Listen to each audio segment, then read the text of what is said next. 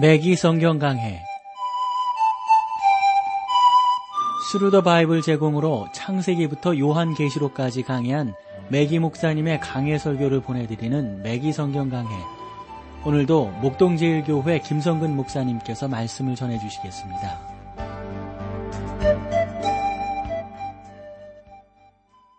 애청자 여러분 안녕하셨습니까? 매기 성경 강해 자 오늘도 여러분들을 다니엘서로 모시겠는데요. 오늘은 다니엘서 10장입니다. 어, 이 10장의 주제는 이상을 위한 다니엘의 때와 장소 그리고 준비에 대해서 말씀하고 있는데요. 영화롭게 된 그리스도에 대한 환상을 우리가 여기서 볼 수가 있습니다. 그리고 또 다니엘에게 미친 변형의 효과들을 볼 수가 있고 정체를 할수 없는 하늘로부터 온 사자의 메시지가 나와 있어요.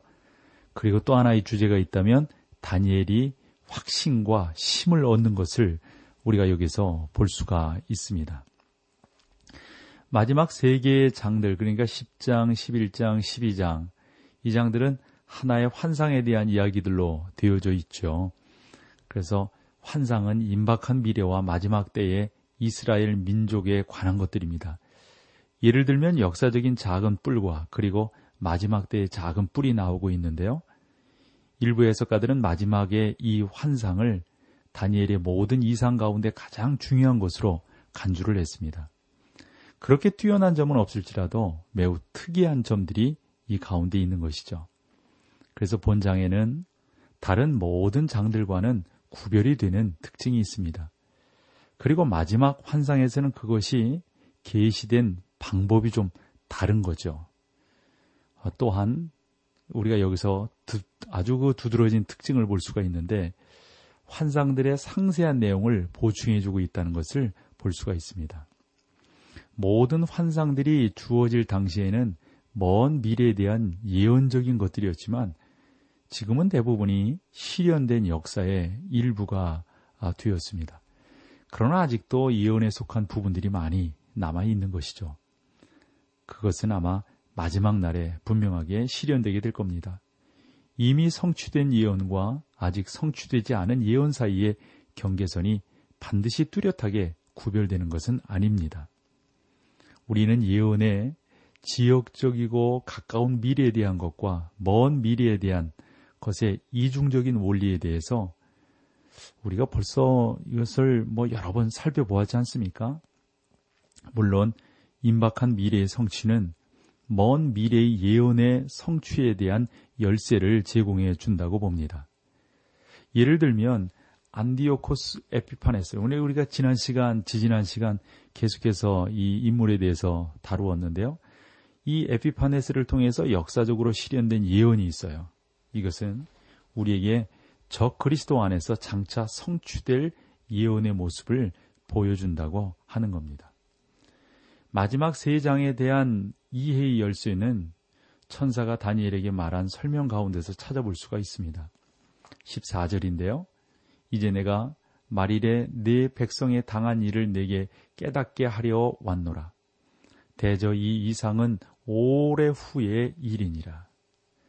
다시 말해서 예언이 성취되기까지는 오랫동안 기다려야 하며 그 예언은 다니엘의 백성 곧 이스라엘 백성에 관한 것이었다는 사실입니다. 우리는 다니엘이 자기가 그의 백성에 대해 말하고 있다는 것을 분명히 밝히고 있다는 점에서 교회를 예언에 포함시켜서는 안 되는 것이죠. 우리는 곧 매우 공포스러운 분위기에 이르게 될 겁니다. 이제 여러분들이 그러한 부분들을 이제 보게 될 거예요. 여러분은 그 부분에 대해서 아주 뭐 기이하게 생각한다거나 이상하게 생각할지 모르겠어요. 그러나 영적 세계의 휘장이 순식간에 부분적으로 젖혀짐으로 우리가 그동안 보지 못했던 세계를 들여다보는 격이 되기 때문에 어느 면에서 와, 이런 부분도 있나? 어, 이렇게까지도 된단 말인가? 이렇게 우리 매기성 경강의 애청자 여러분들이 생각하실 수도 있겠습니다. 그러나 여기에는 잘못된 호기심을 충족시켜 줄 수 있는 것이라곤 아무것도 없다는 것을 아셔야 합니다. 또한 겸손한 신자들에게는 다니엘처럼 유익하고 깨닫게 되는 효과를 가져다 줄 것이지만 이상한 호기심과 충족을 얻으려고 한다면 가운데서 더 좋은 것을 얻기보다는 해로운 것을 얻게 된다고 하는 것을 여러분들에게 미리 말씀을 드립니다. 이처럼 영적 세계를 자세히 들여다보면 천사들에게도 선한 천사와 악한 천사, 곧 타락한 천사와 타락하지 않은 천사 등의 계급이 있음을 알 수가 있습니다. 우리는 또 오늘날의 현실에 대한 사단의 왕국에 대해서도 여기서 엿보게 되거든요. 그래서 사단의 왕국에 대해 최근 많은 이론들 또 책들이 출판되었는데 저는 우리 성도들이 요 성경에서 나오는 요 정도만 이해하면 되리라고 봅니다. 언젠가 그 이 텔레비전 프로를 보니까 뭐 이렇게 진행하는 그 진행자들이 뭐 귀신 이야기들을 많이 하더란 말이죠. 그래 그런 부분들에 대해서도 우리가 어떻게 이해할 것인가? 어, 오늘 우리가 이 다니엘서 특별히 이 10장을 아, 나누면은 여러분들이 어느 정도 해결될 수 있으리라고 봅니다. 많은 사람들은 조그마한 사실을 가지고 크게 부풀려 거짓되게 과장하는 경우들이 있어요. 그러나 우리는 여기에서 성경이 우리에게 말하고 있는 것만을 말하고 성경이 주장하고 있는 것만을 주장하려고 합니다. 성경 이상의 것을 우리가 말함으로 상호 간의 오해를 살려고 하지 않습니다. 성경이 말씀하고 있는 것을 우리는 깨닫게 되고 성경이 말씀하셨다 할지라도 우리가 성경을 통해서 이해할 수 없다면 그냥 있는 그대로 남겨두면 그것이 훨씬 더 경건한 신앙인의 자세가 아닐까요? 다 안다고 중요한 것은 아니죠. 천사들은 분명히 자유의지를 행사합니다. 천사들 가운데 일부가 자신들의 의지로 사단을 따라 하나님을 반역하는데 동참했습니다. 그러나 천사들 가운데 일부는 복음서에서 자주 언급되고 있는 어? 귀신에 속한 그러한 경우도 있는 거죠. 또 천사들은 서로 다른 계급과 직분, 위치, 그리고 다양한 권세와 능력을 갖고 있음을 보게 되는데 예를 들어서 사도 바울이 골로새서 1장 16절에 만물이 그에게 창조되되 하늘과 땅에서 보이는 것들과 보이지 않는 것들과 혹은 보호자들이나 주관들이나 정사들이나 권세들이나 만물이 다 그로 말미암아 그를 위하여 창조되었고 이런 말씀이 있거든요. 이것은 하늘과 땅에 있는 것들뿐만 아니라 눈에 보이는 것과 보이지 않는 하나님의 피조물들 가운데 구별이 있다는 것을 우리에게 교훈해 줍니다. 오늘날 우리에게 볼 수 없는 영역이 많이 있습니다. 우리는 활발하게 움직이는 이 세상에도 우리가 모르는 것들이 매우 많다는 사실을 알고 있습니다. 성경은 하나님께서 미가엘이나 가브리엘 같은 천사장과 그 밖의 천사들을 창조하셨다는 사실을 말씀하고 있습니다. 또 그룹이나 스랍 같은 어떤 지배 계급이 있다는 것을 알 수가 있고요. 그리고 성경에 보면 천군이란 표현을 하고 있거든요. 천군을 지휘하는 뭐라 그래 장군격인 어떤 그 어, 그런 위치에 있는 천사가 있다고 하는 것도 우리가 알게 됩니다. 그리고 수호 천사로 섬기는 역할을 하는 일반 천사들이 있습니다. 시브리서 1장 4절 같은 경우를 보면은 알 수가 있겠죠. 어, 지휘관격인 지배 계급에 속하는 일부 천사들이 성경에서 타락해서 사단의 무리에 들어가게 되는 거죠. 그러면 성경이 정사에 대해 어떻게 말하고 있는지 우리가 한번 살펴보도록 해야 하는데 우리의 씨름은 혈과 육에 대한 것이 아니요 정사와 권세와 이 어두움의 세상 주관자들과 하늘에 있는 악의 영들에게 대함이라. 이 에베소서 6장 12절 말씀이잖아요. 사단도 계급에 따라서 자기의 사자들을 조직을 했다 하는 겁니다. 양쪽 군대가 서로 대치하고 있듯이 양쪽에는 각각 지휘관이 있습니다. 마치 사단의 정사 또는 장군들이 나라들을 감시하고 있는 것처럼 보입니다. 그들은 인간이란 존재를 사로잡으려고 하는 어떤 사병격의 귀신들을 자기들의 세력으로 거느리고 있습니다. 그래서 우리가 성경을 보면은 어두운 세상의 주관자들이라는 표현이 있잖아요. 세상에 대한 사단의 업무를 맡고 있는 귀신들을 말하는 거거든요. 저는 그들이 땅 위에서 많은 나쁜 짓을 행하고 있다고 저는 뭐, 뭐 믿고 생각을 합니다. 그리고 하늘에는 신앙적으로 인간을 공격하는 영적으로 사악한 자들이 있습니다. 우리가 의식하지 못하지만 사단이 인간을 신앙적으로 공격한다는 것은 다른 어느 것보다도 규모 면에서 상당히 막중한 것을 볼 수가 있습니다. 사단은 종교적인 면에서 철저하게 자기의 역할을 어, 뭐랄까 좀 수행하고 있는 것이죠. 많은 사람은 사단이 종교를 대적할 것이라고 생각을 합니다. 그러나 절대 그렇지가 않습니다. 사단은 실제로 그리스도의 복음이 아닌 종교를 조장하고 있습니다. 이와 같이 두 종류의 세력이 우리가 사는 우주 안에서 활동하고 있는데 그들은 사람들의 영혼을 사로잡기 위해서 끊임없이 분투하고 있는 거죠. 그래서 베드로가 아, 그의 서신에서 표현한 것과 같이 우는 사자처럼 삼킬 자를 두루 찾는다라고 했습니다. 그러므로 우리는 여기에서 이것에 대해서 좀 더 자세히 살펴보는 것이 중요하리라고 봅니다. 자, 여기서 우리 찬송 함께하고 이제 본문으로 여러분들을 모시도록 하겠습니다.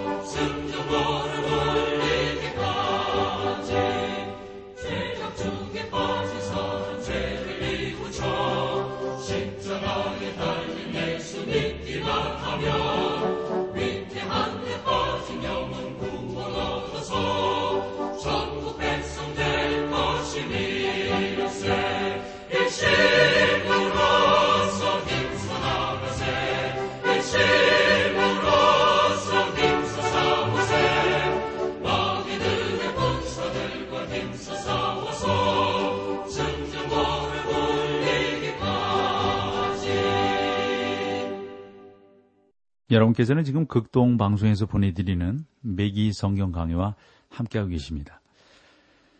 에, 우리가 10장 그 서론에 대한 전반적인 그런 부분을 찬송 전에 나누었습니다. 이제 본문으로 들어가서 이상을 위한 다니엘의 때와 장소 그리고 준비에 대해서 보도록 하겠는데 10장 1절 말씀으로 가보실까요? 바사왕 고레스 3년에 한 일이 벨드사살이라 이름한 다니엘에게 나타났는데 그 일이 참되니 곧 큰 전쟁에 관한 것이라. 다니엘이 그 일을 분명히 알았고 그 이상을 깨달으니라. 여러분 여기에 보면 고레스 3년 어, 이때는 주전 534년 어, 그것을 일컫는다고 볼 수가 있습니다. 일곱 일의 환상이 나타난 후 약 4년이 흘렀던 것이죠. 다니엘은 이때 나이가 많아서 공직에서 은퇴한 상태라고 보여집니다. 한 일이 벨드사살이라 이름한 다니엘에게 나타났는데 이것은 새로운 하나의 그 대화 방법을 암시하는 표현이라고 볼 수가 있겠죠.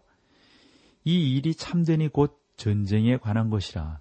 이건 예언의 마지막 성취와 가까운 장래가 아닌 먼 장래에 이루어질 것이라고 하는 것을 여기에서 암시해주고 있습니다. 그리고 또 보면 다니엘이 그 일을 분명히 알았고 그 이상을 깨달으니라. 이것도 여러분 환상이 다니엘에게 아주 분명하게 나타났다는 것을 의미해 주는 것이죠. 자, 10장 2절로 3절을 볼까요? 그때 나 다니엘이 세 일의 동안을 슬퍼하며 세 일에가 차기까지 좋은 떡을 먹지 아니하며 고기와 포도주를 입에 넣지 아니하며 또 기름을 바르지 아니하니라. 다니엘은 이때 3주 동안을 목욕하지 않았다 하는 검진인데요. 성경은 다니엘이 이때처럼 슬퍼한 이유에 대해서 밝히고 있지 않습니다. 우리는 그것에 대해서 그러므로 추측할 수밖에 없는 거죠. 우리는 이때가 고레스 통치 3년, 뭐 그의 통치 원인의 이스라엘 백성들이 조국으로 돌아갈 수 있는 칙령이 선포됐다는 사실을 우리가 스가랴서 1장 1절에서 4절을 통해서 알지 않습니까? 이때까지 만 2년이 지났음에도 불구하고 소수의 백성만이 수르바벨의 인도하에 이스라엘 땅으로 돌아가게 되었던 거죠. 아마 이것은 이스라엘 백성이 느헤미야와 에스라 이런 인도로 귀환하기 이전이 아닌가 싶어요. 그래서 다니엘에게는 너무도 참기 힘든 시간들이었죠. 아마 그의 나이가 아흔 살이 넘어서 있, 넘었다고 보니까 이 노 선지자에게 있어서 자기 백성이 고향으로 돌아가지 않으려 하는 것을 본다는 것은 여러분 이게 얼마나 매우 슬픈 현실 아니겠습니까? 다니엘은 이때 활발한 공직 활동에서 은퇴하여서 하나님을 섬기는 데만 몰두하고 있었던 겁니다. 다니엘은 자신의 기도에 대해 즉각적인 응답이 없자 3주 동안을 금식을 했습니다. 다니엘이 이렇게 하나님 앞에 나아가고 있었던 거죠. 사절을 봐보실까요?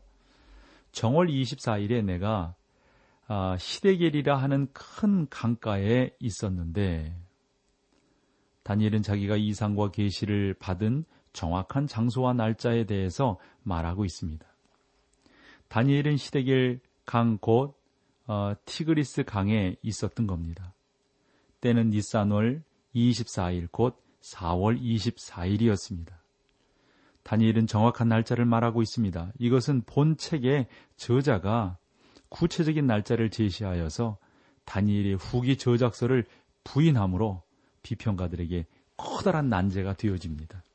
왜냐하면 비평가들은 이 다니엘 우리 어머 먼저 먼저 시간에도 계속 나누었다시피 이건 후기 저작이다. 이건 다니엘이 쓴 것이 아니고 아마도 그 한참 후에 사람들이 썼을 것이다. 이렇게 말을 하는데 다니엘이 정확하게 날짜라든가 이 모든 것들을 이야기하고 있으니까 뭐 그 사람들이 지금 답이 궁색해진 거죠. 영화로운 그리스도에 대한 환상을 여기에서 보여주는데 저는 그래서 모세나 엘리야보다도 다니엘이 먼저 그리스도의 변형을 보았지 않는가 생각을 합니다. 여러분이 알다시피 이 세 사람은 각각 세 가지 대표하는 인물들로 알려졌습니다. 모세가 율법을 대표하고 엘리야가 선제를 대표했다면 다니엘은 포로로 붙잡혀간 자들 가운데 특별한 집단을 대표했다고 봅니다. 그런데 이때 다니엘에게 용기를 주기 위해 영화로운 그리스도의 환상이 그에게 나타나게 됩니다. 그것이 5절과 6절이에요. 볼까요? 그때에 내가 눈을 들어 바라본 즉 한 사람이 세마포 옷을 어, 입었고 허리에는 우바스 정금 띠를 띠었고 그 몸은 황옥 같고 그 얼굴은 번개빛 같고 그 눈은 횃불 같고 그 팔과 발은 빛난 녹과 같고 그 말소리는 우리의 소리와 같더라. 무리의 소리와 같더라. 이것은 지금까지와는 다른 새로운 방법의 계시입니다. 다니엘은 더 이상 짐승의 이상이나 그또 이래에 대한 환상이 자기 신에게 나타나지 않고 있음을 말하고 있는 거죠. 다니엘은 환상 가운데 한 사람을 보았습니다. 그 사람은 누구일까요? 일부 아주 훌륭한 주석가들조차 그의 정체에 대해서 정의하는 것을 주저하며 단지 하늘로부터 온 방문자라고 말하므로 난처한 상황을 면하해 보려고 하고 있습니다. 하늘로부터 온 자라는 정의는 물론 대단히 포괄적인 표현이지요. 이렇게 말한다고 해서 특별히 잘못된 것은 아닙니다만, 그러나 이것이 본절의 의미를 정확하게 밝혀주지 못한다고 하는 사실에서 우리는 주의 깊게 보아야 하는 거죠. 저는 그 사람이 바로 그분이 바로 그리스도였다고 믿습니다. 우리 주님 예수께서는 이 땅에 계실 때 많은 비유를 말씀하셨는데 그 비유들 가운데 일부는 본절에 나오는 한 사람의 활동에 대한 것입니다. 그 한 사람은 성부 하나님이나 또는 성자 하나님일 것입니다. 본절에 언급되고 있는 한 사람은 그 모습과 옷차림을 통해 보다 더 구체적인 정체성이 소개되고 어, 있었던 거죠. 이것은 계시록에서 요한이 본 승천하신 후에 그리스도의 영광스러운 환상과 얼마나 유사한지 모르겠어요. 몸을 돌이켜 나아가던 어, 몸을 돌이켜서 나더러 말한 음성을 여기에서 알아보려고 하여서 돌이킬 때 일곱 금 촛대를 보았는데 촛대 사이에 인자 같은 이가 발에 끌리는 옷을 입고 가슴에 띠를 띠고 그 머리와 털의 시기가 흰 양털 같고 그의 발은 풀무에 단련한 빛과 주석과 같고 그의 음성은 많은 물소리와 같으며 그 어, 오른손에 일곱 별이 있고 그 입에서 좌우에 날선 검이 나오고 그 얼굴은 해가 힘있게 비추는 것 같더라. 이것이 요한계시록 1장 12절에서 16절까지의 말씀을 어, 간추려 본 거거든요. 그래서 그리스도에 대한 환상으로서 이 요한, 요한계시록 1장 12절 16절도 철저하게 예수 그리스도를 증거하기 위한 말씀인 것을 우리가 알 수가 있습니다. 저는 다니엘이 성육신하기 이전의 그리스도가 아니라 성육신하신 이후의 그리스도를 보았다라고 믿습니다. 그것은 제사장직을 수행하는 중보자와 심판자 그리고 양을 위한 훌륭한 목자로서의 그리스도를 보았던 것입니다. 이스라엘과 교회 모두 그리스도의 아, 양으로 불리어집니다. 복음서에 기록되어 있는 것처럼 예수님께서 변형될 때 모세와 엘리야가 어, 어, 함께 있었다 하는 사실입니다. 사실 어, 우리가 그러한 기억을 이렇게 해 보면서 어, 이 복음서에 기록되어 있는 것처럼 예수님께서 변형될 그 상황 속에서 모세와 엘리야가 함께 했던 이것은 매우 흥미롭지만 다니엘은 그 자리에 없었습니다. 그래서 우리가 생각을 해보는 거죠. 이유가 뭘까? 저는 다니엘이 예수님의 변형된 모습을 이미 보았기 때문이라고 생각합니다. 실제 본절은 우리에게 그것을 보여주고 있습니다. 자, 오늘은 여기까지 하고요. 다음 시간에 또 여러분들을 다니엘서로 모시도록 하겠습니다. 오늘 함께 해주셔서 고맙습니다. 매기 성경 강해 지금까지 Thru the Bible 제공으로 창세기부터 요한계시록까지 강해한 매기 목사님의 강해 설교를 목동제일교회 김성근 목사님께서 전해주셨습니다. 이 시간 방송 들으시고 청취 소감을 보내주신 분께는 나침반 출판사에서 신앙서적을 보내드립니다. 청취 소감을 남겨주실 분들은 극동방송 홈페이지 매기 성경 강해로 들어오셔서 사연을 남겨주시거나 문자로 참여하실 분들은 한 통에 50원의 유료 문자 샵 1069, 샵 1069번으로 보내주시기 바랍니다. 매기 성경 강해 오늘 순서를 마칩니다.